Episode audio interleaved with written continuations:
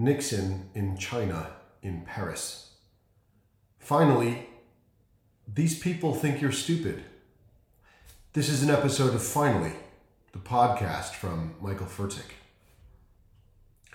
I wish I could say that the current production of John Adams' Nixon in China at the Opera Bastille, mounted of a Sunday afternoon while a ragtag of anti Macron Union flags bounced around to desultory trumpet and drumbeat on the place outside, was the zenith of the current decadently lazy moment now settled cozily upon the globe.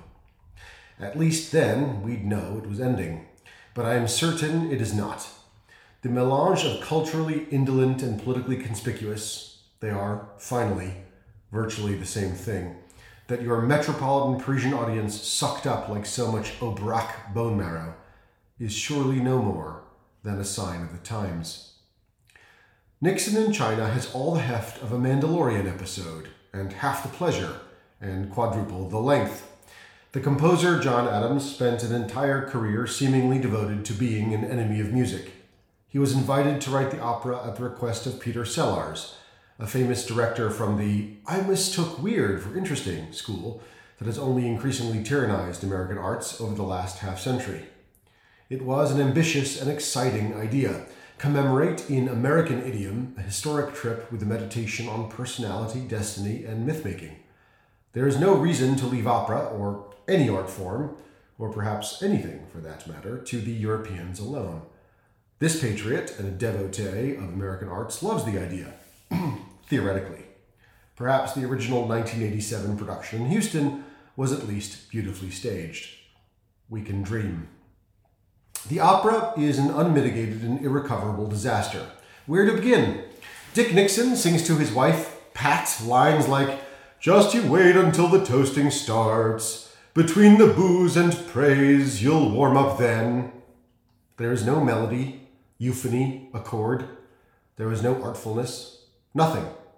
The performers are forced to belt out dull verses in the tones of deaf world wrestling entertainment titans. If the college frat, the one you thought was too dumb even to host a worthwhile boozer, put an opera on in togas, this is what it would sound like.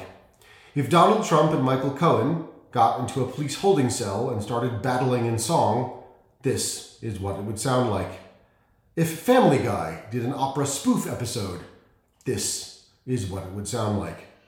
But at least it would be funny, and at least the audience would laugh. Not so in Paris. Maybe not ever, but certainly not in Paris. This heavy handed production begins with a pantomimed ping pong match, in which the red tracksuit wearing player, get it? He's China, is topped with a dragon mask, and the blue tracksuit wearing player, guess what he's supposed to represent, is wearing an eagle mask. Moments later, a giant and angry looking aluminum eagle floats menacingly over the stage. Get it? Do you not get it? Do you not see the subtlety? This is not an aluminum eagle, but the Spirit of 76, the airplane carrying the President of the United States. Ha ha ha, those Americans, hey hey, we understand them better than they understand themselves. I best they would never appreciate the humor and symbolism. But wait, there's more! The Opera Bastille producer and director have ensured that the audience will barely hear most of the principal singers because they will encourage the ingenue conductor to dial the orchestra's atonality up to 11 and so muffle out the illuminating lines like founders come first, then profiteers, and we have at times been enemies, and more. When the big private meeting occurs between Nixon and Mao, accompanied by Kissinger and Zhou Enlai, the entire stage is uplifted to show Chinese uniformed soldiers in a dungeon latticed and water pipe topped basement reviewing books and brutally gathering up classical music instruments and tossing them into an incinerator. Wait, wait, are you sure you get it? Can you see past the subtlety? This is happening right below the very room where the leaders are sing speaking to each other like wooden horses in a Mozart buffa. My friends, you should have seen the reaction from the Parisian opera goers. Remember back in high school when there were always some families who couldn't stop cooing about how amazing the lead was in Mr. Henderson's production of Big River. Yeah, you remember. I don't know how he does that, says one. What a voice, says the other. And the costumes, says the third. It was the same at the Opera Bastille, but it was in French. It would make more sense to me if Peter Sellars had cooked it all up as some kind of Dada experiment in the spirit of his exquisitely more talented homonymic Peter Sellers of Inspector Clouseau fame. Hey, John Adams, you and me, we're going to pull one over on these decadent ignoramuses. We're going to write exclusively execrable music and make sure there's an execrable libretto. We're going to ensure the French add execrable Frenchness, and we're going to make them all say they love it.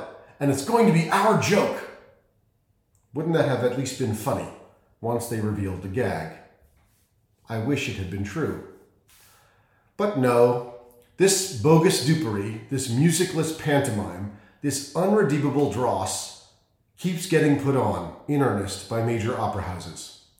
They say it is entering the American operatic pantheon, whatever that may be. Heaven should help us. All I could think when I was watching the conductor flumps around with his baton was these people think we are stupid. No other explanation suffices. As I took in both the spectacle and the audience's reaction, it dawned on me that Nixon in China is actually very well suited to our intellectual and aesthetic moment, defined as it is so heavily by wokeism. The woke, like the cadres of Mao, insist that we not hear with our ears or see what we see.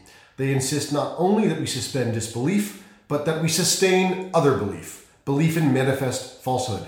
It is not enough to take detached interest in the wondrous, odd, or inexplicable tastes of our fellow men and women. Instead, we must overtly and loudly celebrate ugliness and cacophony and call them gorgeous. We must lie, like Nixon, like Mao, like the American media who take photos of three trash can fires during the Macron retirement protests and write, Paris is burning. Like the guy who sent Adams and Sellars their paychecks and told himself he felt good about it. Like anyone who said they ever liked Nixon in China. I yearn for a robust American art, as jagged as it is lovely, as radical as it is classical, as inventive as it is informed, as brave as it is honest. Let us make such art, produce it, tour it, celebrate it, and finally export it. So these French and the rest of the world can drop the pretense and once again sit back and wonder at what we, and only we, can do. This has been an episode of Finally. Thank you for listening.